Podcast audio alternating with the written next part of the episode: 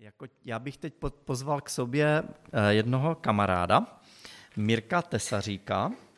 Mohl bys přijít, Miri, prosím. A nejprve bych vám ho stručně představil, kdo ho neznáte. A, Mirek Tesařík je otcem čtyř krásných dětí, kde dva z nich, ti kluci tady jsou, a pak jsou ještě dvě holky, které tady eh, se budou pohybovat po eh, tomhle. a je ženatý, jeho manželka bohužel dnes nemohla přijít, protože jí hodně bolí hlava, můžeme na ní myslet. A tak uh, Mirku, já jsem se chtěl zeptat, jak ty spoznal Pána Ježíše. Aspoň teda kdy a jak je to dlouho? No, to už je hodně dlouho. Uh, hodně dlouho. Už um, delší část života žiju s Pánem Ježíšem, než bez něho. V době, kdy jsi byl studentem, že jo? Ano, ano, ano. Poznal jsem ho v době, kdy jsem byl studentem a, a poznal jsem ho jednak díky tomu, že někdo ze studentského hnutí klepal u nás na kolejích na dveře. Byla to Zuzana Šťastná, a, my jsme tam před Velikonocema nějak seděli a rysovali jsme ty naše výkresy ta, tam ona s náma mluvila o Pánu Bohu a ještě o Pánu Bohu se mnou mluvil a jeden kamarád od nás vesnice, který odešel na vojnu jako nevěřící, vrátil se jako křesťan z vojny a tak jsme spolu strávili spoustu času diskuzema o Pánu Super. Bohu. A, a Mirku, a ty jsi po tom, co jsi dokončil studia, tak eh, si pracoval, v jakém jsi nastoupil zaměstnání? Jo, já jsem stavář, takže jsem pracoval v testování stavebních hmot. Mm-hmm. Že přímo tak nějak stavební chemie, že? Takové ty... A e, co tě vedlo k tomu, že jsi odešel z toho zaměstnání, kde jsi byl mimochodem velice v tom dobrý a úspěšný, mm. aby si šel do obrovského rizika založit vlastní firmu? No, já když jsem viděl, že pán Bůh je se mnou v té práci a hodně žehná moji práci a ti majitelé firmy mají obrovský zisk vlastně z mojí práce, tak já jsem jim řekl, že bych rád měl nějaký podíl z toho zisku, protože když jsem viděl, jak oni nakládají s těmi penězi, tak já bych s těmi penězi tak nenakládal, jak s nimi nakládali oni tenkrát. A tak jsem si řekl, že aspoň z části těch peněz bych chtěl nakládat jinak. Třeba podporovat nějaké křesťanské aktivity. Ty jsi mi kdysi řekl, že uh, vlastně přeneseně řečeno, uh, z uh, toho zisku, který pramení i z tvé práce, oni jezdí střílet medvědy na Aljašku. Jo, jo, jo. Oni dva zrovna ne, ale v přeneseném slova smyslu to tak bylo. No. Výborně. A Mirek dneska řídí a, a vede a vlastní firmu, která má přes 70 zaměstnanců a která neustále roste dál, což sebou určitě nese také spoustu různých starostí a napětí a těžkostí a stresů. A jak to vůbec, jak, jak, jak, v tom, jak to zvládáš? Co ti v tom pomáhá? Mm-hmm jako kdyby Pána Boha nebylo, tak já si myslím, že už ani já nejsem. A že bych nikdy nešel asi do toho podnikání, a kdybych do něho šel, tak si nejsem úplně jistý, jestli bych já ještě byl. A, protože, anebo bych se už z toho možná zbláznil. Tak to je. A, já bych vám přečetl něco, čím mě pán Bůh teď hodně oslovuje a čím mě pán Bůh strašně moc pozbuzuje. A, je to příklad o Abrahamově víře. Abraham eh, uvěřil před Bohem, který dává život mrtvým a povolává v bytí to, co není. On uvěřil a měl naději, kde už naděje nebylo. Neochabl ve víře, i když pomyslel na své již neplodné tělo. Vždyť mu bylo asi sto let. I na to, že Sára již nemůže mít dítě. Nepropadl pochybnosti o božím zaslíbení, ale posílen vírou vzdal čest Bohu v pevné jistotě, že Bůh je mocen učinit, co zaslíbil. Hm. Je, je mnoho dní v mém životě, kdy čelím různým věcem, o kterých jsem si moc dobře jistý, že nemám šanci sám zvládnout a bez boží pomoci. A když se podívám zpátky na můj život, tak tam vidím spoustu okamžiků, kdy, kdy mě nezbývalo opravdu nic jiného, než se spolehnout na Pána Boha. Tady Abraham je pro mě obrovským příkladem víry. A já bych to rozdělil do takových dvou oblastí. První oblast je vlastně takový zdroj života, kdy Abraham se vlastně spolehl na boží slovo. Že Bůh mu řekl, za rok tady projdu a budeš mít syna. Takže Abraham měl jen a pouze to boží slovo. A já mám taky jenom jen a pouze boží slovo. A to boží slovo říká, že jsem Bohem milovaný, že je mi odpuštěno, že jednou budu s Bohem v nebi. A to, je, to má mít radost, nebo to má být pro mě radost, kterou mi nikdo nevezme. Jak říkal Ježíš svým učedníkům. Budete mít radost, kterou vám nikdo nevezme. A na spoustě míst Biblii se píše, že to bylo napsáno pro naše pozbuzení. A že máme mít radost z té naděje, kterou máme, popsanou Božím slově. A Abraham je pro mě příkladem víry, že on se spolehl na to Boží slovo. A stejně tak já se mám spolehnout na to evangelium, že evangelium je pro mě vším dostatečným, že nic jiného nepotřebuji než to evangelium. A i kdyby všechno ostatní dopadlo špatně, tak to nevadí. Mám evangelium. A z toho se mám radovat. A potom je druhá oblast, a to je ten praktický život. Že jestliže se takto spolehnu na to evangelium a s takovým postojem můžu jít životem, tak potom se můžu spolehnout na Pána Boha, že On mě zachrání ze všeho, co ten všední den přináší. Super, moc krát děkujeme Mirku za tohle svědectví. Mirek je, Mirek je pro mě osobně velkou inspirací v tom, jak čerpá každého dne, každého rána z božího slova, jak vždycky bere ty principy a přivlastní si je a jak se projevují prakticky v každodenních věcech a situacích v jeho práci, v jeho rodině a vůbec v jeho životě. Takže um, my jsme se dneska sešli, jak Tereska před, předeslala, abychom přemýšleli o příběhu krále, konkrétně o jeho identitě. O identitě krále. A je možné, že um, na tohle téma eh, příběhu krále um, uslyšíme vícero um, témat či zamyšlení na těchto našich setkáních, ale nejenom o tom. Um, já si myslím, že um, je to velice um, dobré a důležité, aby jsme Eh, aby jsme si byli vědomi toho, že Ježíš je král. Že on je ten, kdo eh, byl a je a zůstává králem. Ehm, na tohle téma napsal jeden křesťanský autor knihu, která se jmenuje Králův kříž a tu bych chtěl velice moc doporučit. Ehm, je to kniha, ke které se já osobně vracím, už ji čtu po několikáté a znovu a znovu mě vždycky eh, pozbudí a znovu a znovu mě tam zasáhnou věci.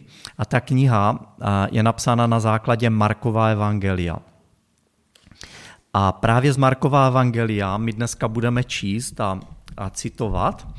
A než to uděláme, um, tak, já bych krátce řekl, um, jak, jako kdo to vůbec byl ten Marek. Tak Marek je jeden z evangelistů. Máme čtyři evangelia, Matouš, Marek, Lukáš a Ján v Biblii, v Novém zákoně. A to, kým Marek byl, zdrojem, zdrojem informací pro nás je jednak samotná Bible, ale také eh, je to, jsou to různé mimobiblické prameny a nejvíce z nich to byl eh, jeden člověk, který se, který se jmenoval Papias. On byl biskupem v Hierapoli až do roku 130 našeho letopočtu a ten nám podává informace o Markovi, pravděpodobně ho osobně znal a e, stejně tak jako některé ostatní z 12 apoštolů. A doslova tenhle člověk e, říká, že byl jakýmsi tajemníkem, nebo dneska bychom řekli možná asistentem apoštola Petra a zároveň jeho tlumočníkem. Čili Marek a Petr jdou dohromady. A také o něm říká, že doslova, eh, že velice pečlivě zaznamenal všechno o Ježíši, co si Petr pamatoval. Takže z Petrova vyprávění tenhle Marek vlastně napsal Markovo evangelium. A my se o Markovi dovídáme eh, dále potom třeba z knihy Skutků, kde je nazýván, kde je nazýván Jan Marek, takže to je stejná osoba. Když budete číst knihu Skutků, například 15. kapitola, tak tam najdete to, že se tam vyskytuje Jan Marek. A je to poměrně eh, taková zajímavá osoba, protože díky němu došlo k určitému konfliktu mezi Pavlem a mezi Barnabášem. Ale to je jiný příběh. Můžete si to určitě přečíst v 15. kapitole knihy skutků. A samotný Petr Marka nazývá v prvním listu Petrově, 5. kapitole 13. verši, jeho vlastním synem říká můj syn Marek. Jistě, že měl na mysli jeho syn ve víře, jeho syn v Kristu. Čím je Markovo evangelium specifické? Čím se třeba liší od ostatních evangelií? Od ostatních třech. Tak, jednak tím, že je stručné. Jednak, jednak tím, že je nejkratší. Marek je takový, že, že dokázal poměrně málo sloví vyjádřit tu úplnou podstatu. Takže co se týče efektivity, tak já na něho rozhodně nemám. Jak Marek je schopen málo slovy vyjádřit strašně hluboké a, a závažné věci. A také jeho evangelium se liší tím, že je velice akční že je takové dynamické. A pořád se tam něco děje. Častokrát um, jsou tam použitá taková slovesa, která jsou sloves, slovesy děje. A navíc strašně často používá slova jako i hned, okamžitě a tak dále. Všimněte si toho, až budete číst Marka, jak moc Eh, často se tam eh, tady tahle slova používají, jak uvidíme i v dnešním textu. Tak, takže děj má spát v jeho evangelium. Eh, není tam moc vyučování. Je to spíše, že tam je, co Ježíš dělal. Ne ani tak, co učil, ale co Ježíš dělal. Nevím, jestli jste si všimli, jak se změnili za poslední třeba, za posledních 100 let, 200 let romány. Určitě má, je povinná četba Žil Verne nebo podobné, Honoré de Balzac. A to, když čtete tady tyhle romány z minulého a předminulého století, tak dneska prostě tam se nic neděje skoro, jo? Tam je pořád, Jill Verne popisuje to moře a prostě tu nádheru těch mraků a ty plachty té lodě a tak dále, jo? 15-letý kapitán a strašně moc času věnuje tady těmto věcem, popisu, a pak se možná něco, něco, uděje, něco děje.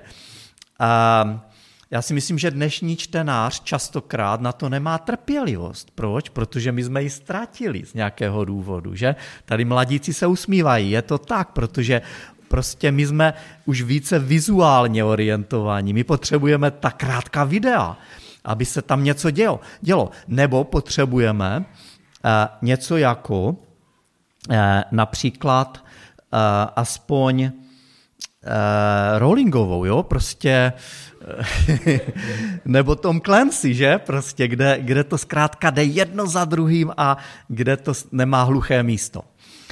A e, podobně psal Tolkien, jakože my vidíme sice tu trilogii, ale když čtete knížku, tam je spousta času věnována tomu, jakože popisuje věci. Pro nás je to dneska nudné. E, filmy, to je to samé to samé. Já jsem nedávno viděl francouzskou spojku. Myslím, že to byla jednička.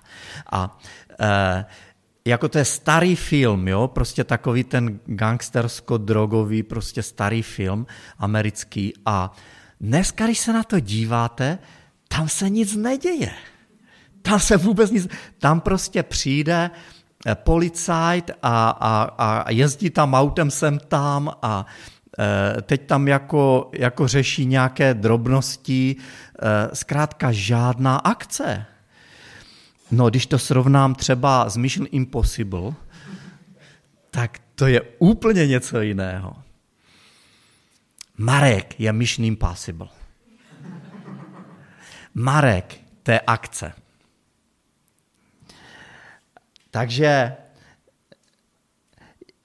on jakoby vtahoval čtenáře do toho děje a, a volal je k tomu, aby na to nějak reagovali, aby se k tomu nějak postavili.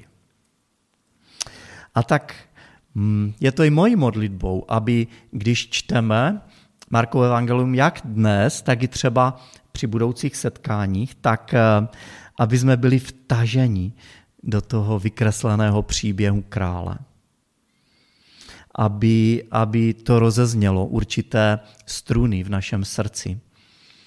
A aby nás to, aby nás to vedlo k, k tomu, aby jsme viděli, jak moc nás tento král miluje. Jak moc eh, a co, co všechno udělal pro to, aby to, aby to ukázal, aby to dokázal. Já si myslím, že můžeme začít i teď modlitbou. Děkujeme, nebeský Otče, za tvoje slovo, které chceme mít v úctě. Jsme si vědomi toho, že pochází od tebe, že ty jsi jeho autorem a že je bylo vnuknuté duchem svatým, že je tvým zjevením pro nás, aby jsme poznali, jaký opravdu jsi. Děkujeme ti, že to také víme díky tomu, že si nám dal Ducha Svatého, který v našem srdci dává oživnout tvému slovu. Kež by tomu bylo tak i dnes a v následujících eh, dnech a týdnech našeho života. Eh, ať z něho čerpáme, tak jako Mirek, tak jako ostatní bratři a sestry po celém světě. Amen. Tak jestli bych mohl eh, neplánovaně opět díky tomu, že nám technika úplně nefunguje, pozvat Verunku, aby přečetla, jestli máš Bibli, jasně ne, já ti půjčím, z Markova Evangelia z první kapitoly, verše 1 až 3.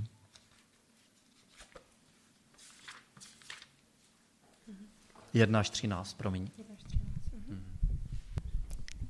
Počátek Evangelia Ježíše Krista, Syna Božího, jak je napsáno v proroku Izajášovi. Hle, já posílám svého posla před tvou tváří, který upraví tvou cestu před tebou. Hlas volajícího v pustině. Připravte pánovu cestu, vyrovnávejte jeho stezky. Objevil se Jan, který křtil v pustině a hlásal křest pokání na odpuštění hříchů. A vycházela k němu celá judská krajina a všichni jeruzalémští a dávali se od něho pokřtít v řece Jordánu, vyznávajíce své hříchy. Jan byl oděn velbloudí srstí a přepásán koženým pásem kolem svých beder a jedl kobylky a polní med hlásal, Za mnou přichází někdo silnější než já. Nejsem hoden sklonit se a rozvázat řemínek jeho sandálu. Já jsem vás křtil ve vodě, ale on vás bude křtít v duchu svatém. V těch dnech přišel Ježíš z Nazareta v Galileji a byl pokřtěn od Jana v Jordánu. A hned, když vystupoval z vody, uviděl roztrhávající se nebesa a ducha jako holubici, jak se stupuje k němu. A z nebe zazněl hlas, ty jsi můj syn, milovaný, v tobě jsem nalezl zalíbení. A hned ho duch vypudil do pustiny. V té pustině byl čtyřicet dní pokoušen satanem. Byl tam zdravou, zvěři, zdravou zvěří a andělé mu sloužili. Jde rovnou na věc. Jde hned do toho. Říká počátek Evangelia Ježíše Krista, Syna Božího.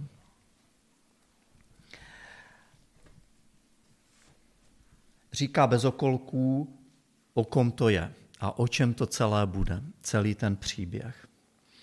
Říká, že je to o Ježíši, Kristu, o Božím synu. A my budeme dneska přemýšlet o čtyřech věcech. Jednak o tom, co to znamená, že Ježíš je Kristus, jednak o tom, co to znamená, že je syn Boží, a také o tom, co to znamená, že ho Marek zařazuje do Boží trojice a co z toho plyne pro nás dnes, v dnešní době. Takže nejprve on říká počátek Evangelia Ježíše Krista. Kristus nebo řecké slovo je Christos. Tohle slovo označuje královskou osobu, pomazanou královskou osobu. Jiné slovo, které vyjadřuje v podstatě totéž, je slovo mesiáš, vládce, panovník, který uplatní na zemi boží vládu a zachrání lid, izraelský lid, od všech jeho utlačovatelů. To je, co se rozumělo tím slovem Mesiáš v tehdejší době, nebo Christos. Takže Marek říká, píšu o Ježíši, který je král. Který je králem. Ale není jenom nějakým králem, jedním z králů, on je králem s velkým K. On je vládce celého vesmíru. On je králem nad všemi ostatními králi. A tenhle král teď přišel. A já o něm píšu. Tak, jak jsem slyšel od toho, kdo s ním chodil, kdo ho zažil, od samotného Petra. Takže první část Ježíšovy identity, kterou nám tady Marek odhaluje, je to, že je král, jeho královský původ. Já si myslím, že je důležité, aby jsme to měli na paměti. Že cokoliv jiného a dalšího Ježíši se budeme číst a učit, takže on je králem. Já myslím, že celá kniha Markova mluví o tom, jakým je Ježíš králem. Ale není pochyb o tom, že je králem. A Marek je dál. Za druhé on říká, že je boží syn. Že Ježíš je boží syn. To šlo daleko nad rámec tehdejšího chápání obsahu slova Christos. A říká, on není jenom Kristus, on je také boží syn.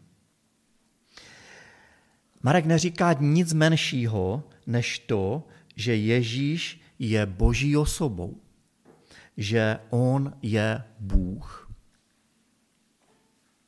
A to dokládá citací proroka Izajáše, jak tady píše o pár veršů dál. Hle, posílám svého posla před tvou tvář, který upraví tvou cestu před tebou.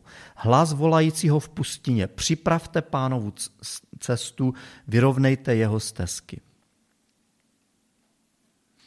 A tahle pasáž zcela jednoznačně eh, mluví o Pánu Bohu, že někdo bude připravovat jeho cestu, cestu Bohu, Pánu Bohu. A Marek tady dává rovnítko mezi tím někým, kdo má připravovat cestu, a konkrétním svým současníkem, Janem Křtitelem.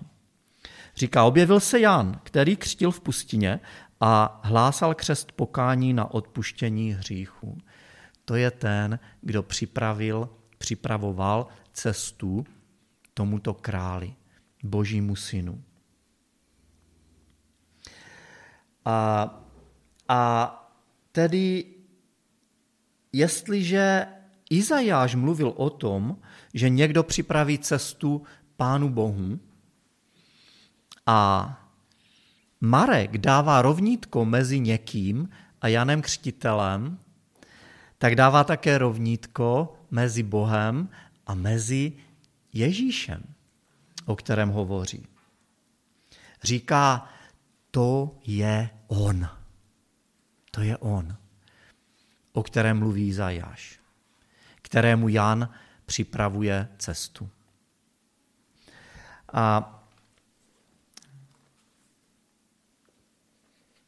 tím v podstatě zasazuje Ježíše a, a vlastně celé křesťanství do určitého historického rámce.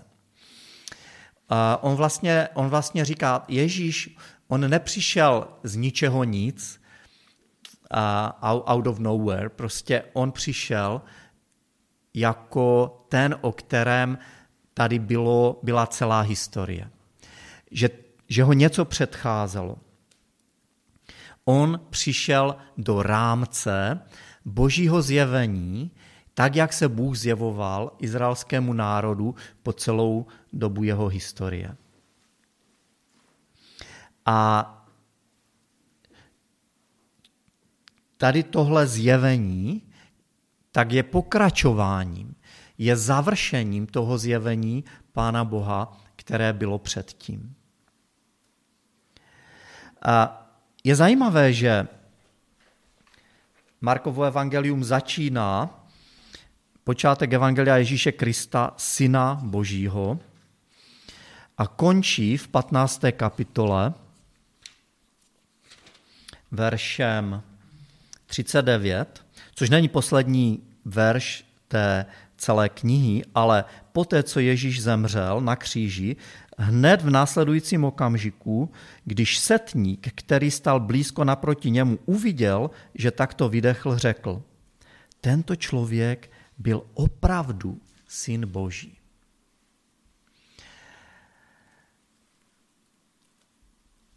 Poté, co Ježíš zemřel, Očitý svědek jeho smrti říká, to musel být Boží syn. A my se k tomu dostaneme, věřím, jednoho dne, aby jsme eh, více rozebrali tu část eh, z 15. kapitoly, ale eh, Marek vlastně dokládá celým tím svým příběhem, že Ježíš Kristus byl Boží syn. A za třetí, Ježíš še zasahuje Marek do Boží trojice.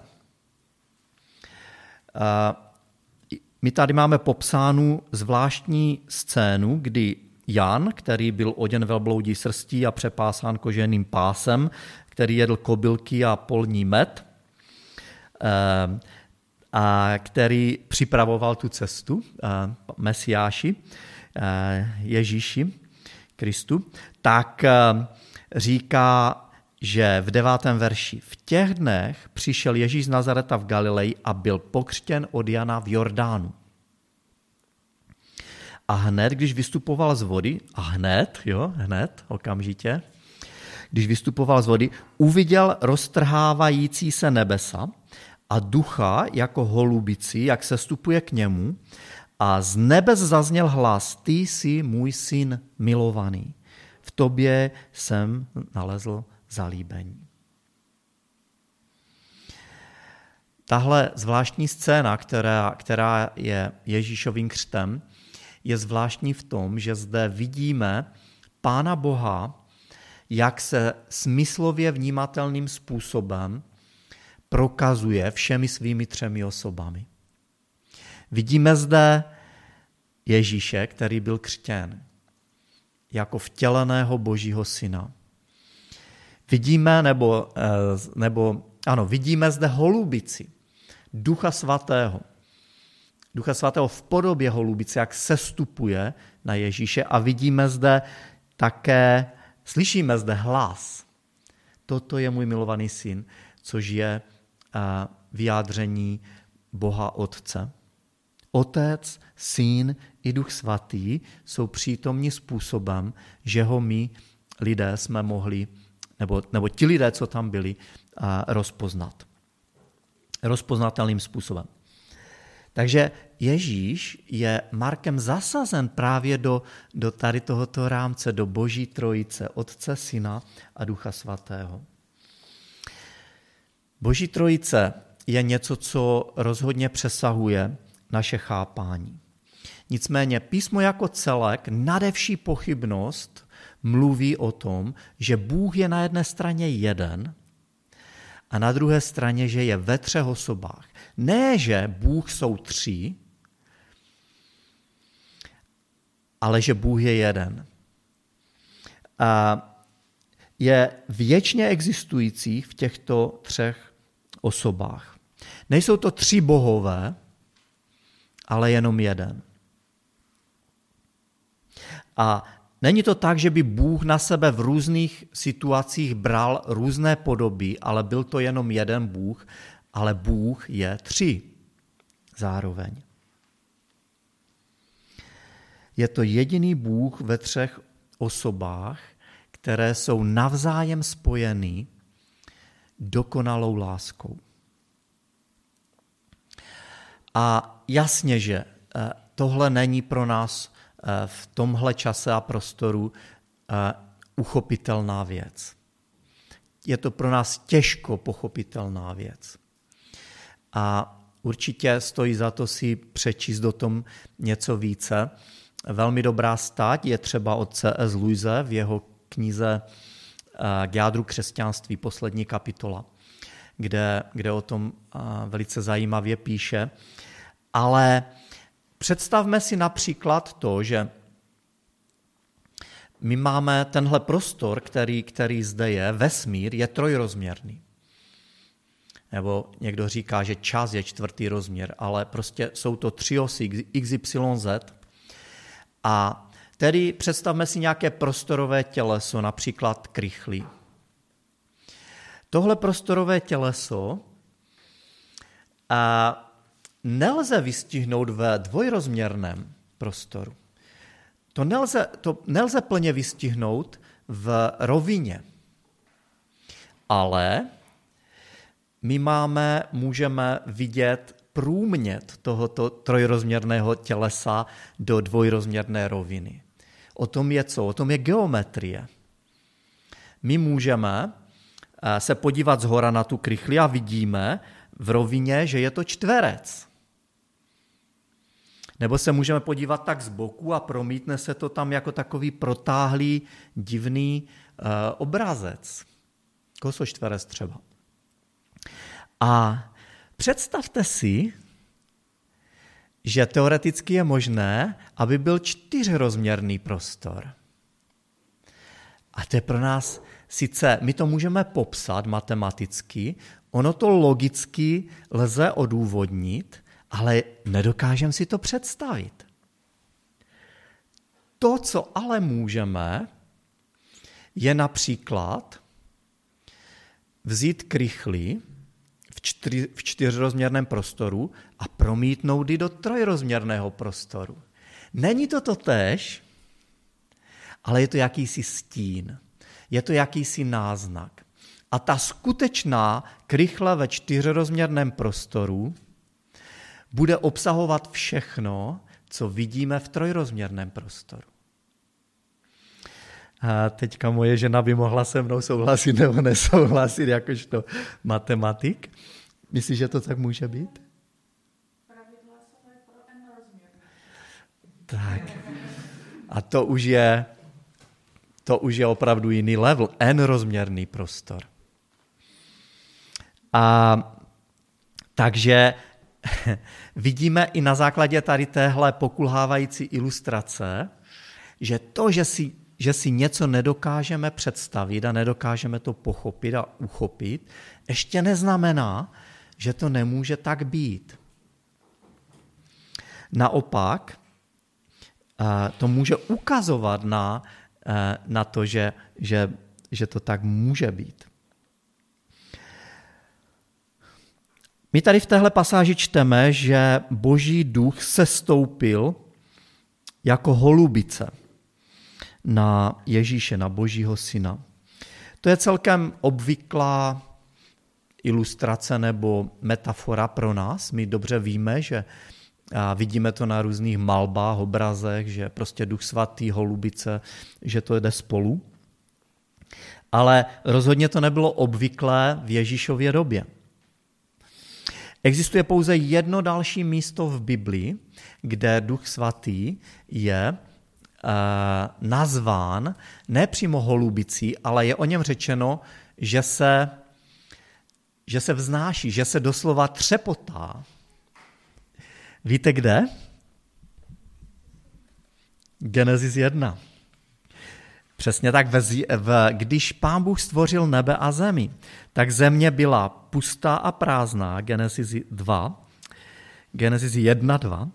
Země byla pustá prázdná, temnota byla nad hlubinou a duch boží se vznášel, doslova třepetal jako holubice, jak vykládají rabíni, tady to sloveso, se vznášel nad vodami.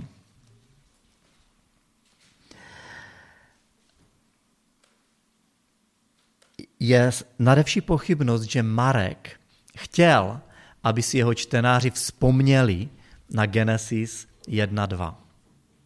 Protože používá úplně to stejné vyjádření. A při stvoření světa spolu působili tři aktéři. Byl to Bůh, byl to boží duch a bylo to boží slovo. O božím slově víme, například z Janova Evangelia, že, že kdo je nazýván božím slovem? Ježíš. Na počátku bylo slovo, to slovo bylo u Boha, to slovo bylo Bůh a slovo se stalo tělem a přebývalo mezi námi. Takže, takže na počátku stvoření byl Bůh Otec, Bůh Duch Svatý a Bůh Syn, jakožto Boží slovo. Tihle aktéři se znovu objevují zde na začátku Evangelia podle Marka, v Ježíšově příběhu. Co spojuje tyto dvě události? Ta první, to bylo stvoření, to byl začátek dějin. Ta druhé, bylo obnovení. Obnovení veškerého stvoření příchodem krále na tenhle svět. Nová a naprosto eh, bezprecedentní událost, která se odehrávala eh, právě eh, v té době, kdy Marek psal. A když Ježíš vystupuje z vod řeky Jordánu, tak slyší láskyplná slova svého otce, ty jsi můj syn, ten milovaný. V tobě jsem nalezl zalíbení. A současně s těmito slovy ho duch svatý, který se stupuje jako holubice, zahaluje, obklopuje, svojí přítomností. A já si myslím, že tohle je pro nás takové okénko do, do samotného středu reality, do, do samotného centra vesmíru a podstaty také našeho vlastního bytí. Otec, syn a Duch Svatý se navzájem oslavují, navzájem se milují, navzájem upřednostňují jeden druhého a je to něco dynamického, něco pulzujícího, něco, eh, co C.S. Lewis nazývá tancem Boží trojice. A zároveň se omlouvá, jestli to zní neúctivě vůči Bohu. A je to, je to něco, kdy, kdy prostě Otec, Syn a Duch Svatý mají neustálou interakci spolu, kterou, která, je, která je nejlépe charakterizována slovem láska. Pro každou osobu trojice jsou ostatní dvě osoby centrem jejího bytí a krouží kolem něj. Slouží ostatním dvěma osobám, miluje je. Bůh ve své nejvnitřnější podstatě je trojjediný Bůh a je nekonečně šťastný. Je hluboce, nepředstavitelně šťastný.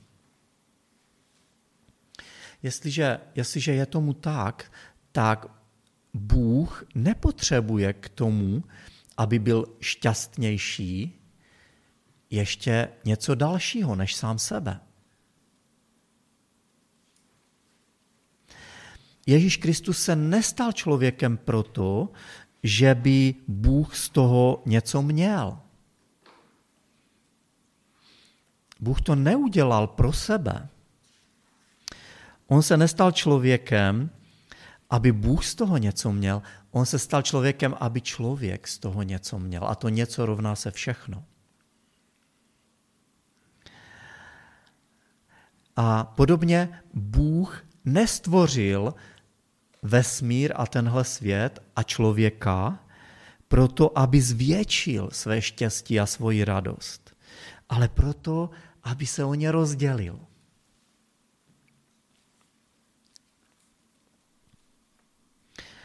A Boží trojice je, je opravdu fascinující téma. A my zdaleka nemůžeme eh, se ani jenom dotknout eh, tohoto tématu. Ale už jenom z toho, co nám říká Marek, a, a už jenom z toho, když spojíme to s, se stvořením světa, tak z toho něco pro nás může vyplývat. A to je ten čtvrtý bod, o kterém dneska chci mluvit, čím chci skončit. Co z toho plyne pro nás? Dneska, v dnešní situaci a v dnešní době. Pokud byl Ježíš z Nazareta opravdu Kristus, to znamená král, a navíc byl syn Boží, to znamená Bůh sám, co z toho pro nás plyne. Jaké to má pro nás důsledky.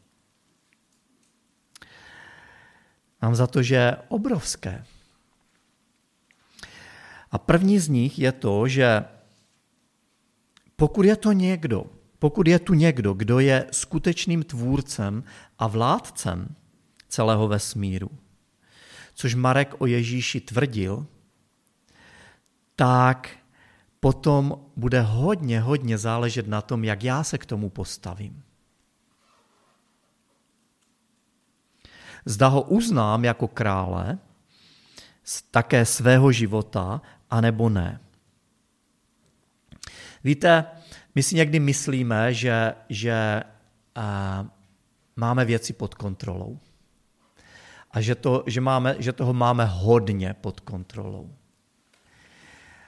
A realita je taková, že toho moc pod kontrolou opravdu nemáme.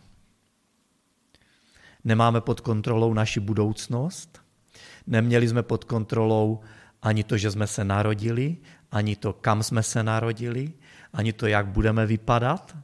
Nemáme pod kontrolou prostě okolnosti našeho života, Nevíme, co nás potká zítra a, a za pět let a za deset let.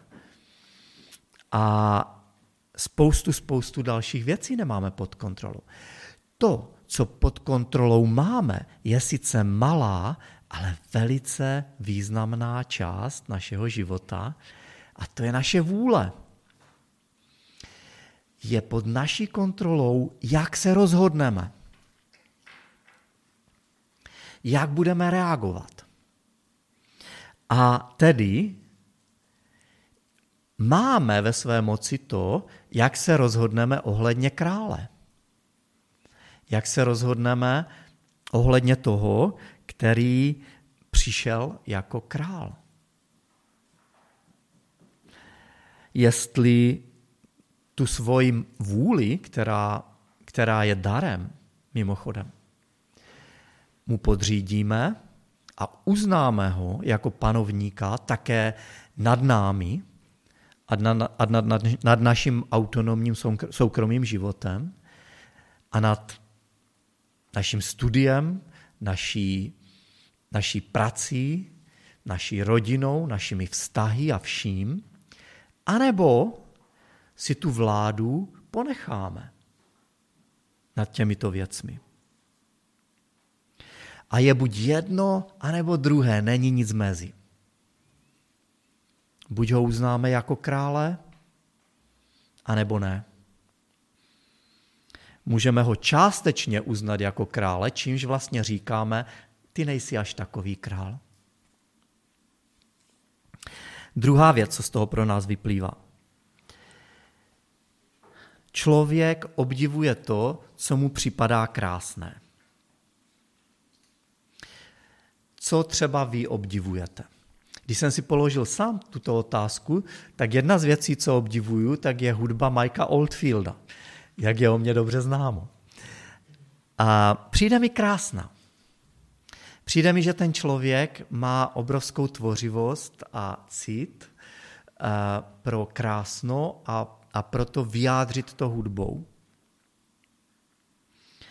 A víte, nikdo mě nemusí nutit, běž poslouchat Oldfielda. Já to dělám rád. Já prostě se z toho těším, když si najdu čas, abych eh, si pustil něco od něho. Proč? Protože mi to připadá krásné. A my obdivujeme to, co nám připadá krásné. Pokud nám bude připadat krásný náš Bůh, tak se stane úplně to stejné. Budeme ho obdivovat. Obdivujeme to, co je krásné pro nás. Ne proto, co, co zkrátka z toho budeme mít, ale proto, kým on je. Tím, že je úžasný. Tím, jaký je. Tím, že je nádherný.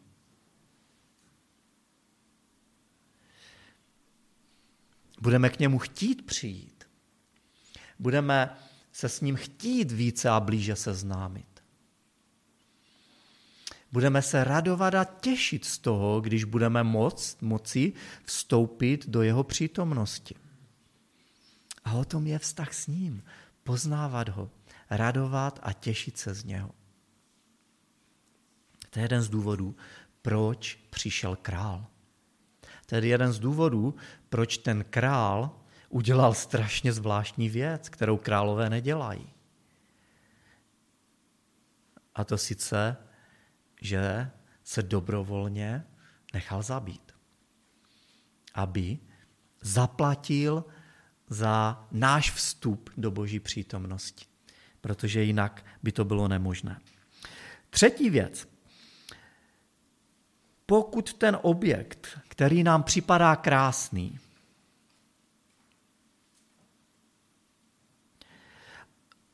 je nějakou osobou a nejenom hudbou nebo prostě předmětem, ale pokud ten, ta věc je osobou, tak potom této osobě budeme chtít sloužit a neklást žádné podmínky.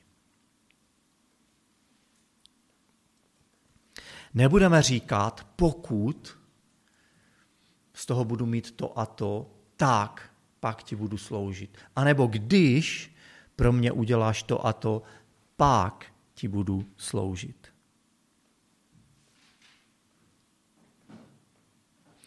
Ono na lidské rovině, když třeba říkáme, no já chci sloužit lidem, tak můžeme mít různé motivace k tomu. Jednou z motivací je, že chci sloužit druhým lidem, pro to, co já z toho budu mít. Ale tím pádem vlastně nesloužím druhým lidem, ale sloužím sám sobě. A nebo můžu sloužit druhým lidem, proto, že nedokážu říct ne jejich požadavkům, jejich prozbám. To znamená, že nesloužím jim z lásky, ale z jakési své nouze, z jakési své slabosti. Prostě mě ovládá strach z odmítnutí a proto sloužím druhým lidem. Sloužit Bohu je také možné z různých motivací. To, že Bůh je trojediný, to, že On je krásný sám v sobě, dává ten nejčistší a nejlepší důvod k tomu jeho lásku opětovat mojí láskou a podřídit mu a se mu a sloužit mu. Nádherně o tom zpívá naše sestra zde přítomná Lenka eh, v jedné své písni, kterou si určitě rádi někdy poslechneme znovu. A nakonec poslední věc. Realita Boží trojice a vztahy v ní, jako je láska, služba, sebeobětování, jsou vzorem a modelem pro nás.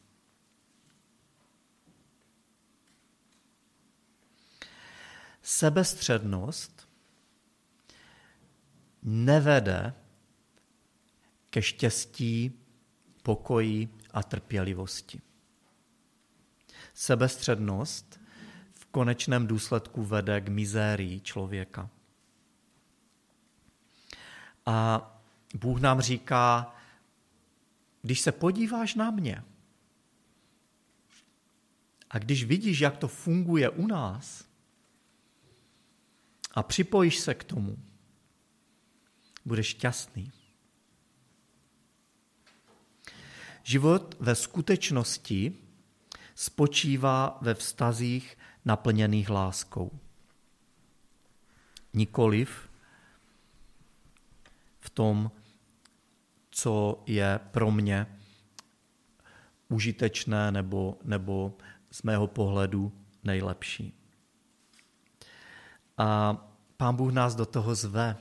On nás zve do tady těchto vztahů Boží, Boží trojice. A já věřím, že se necháme pozvat a že, ehm, že to uděláme s radostí.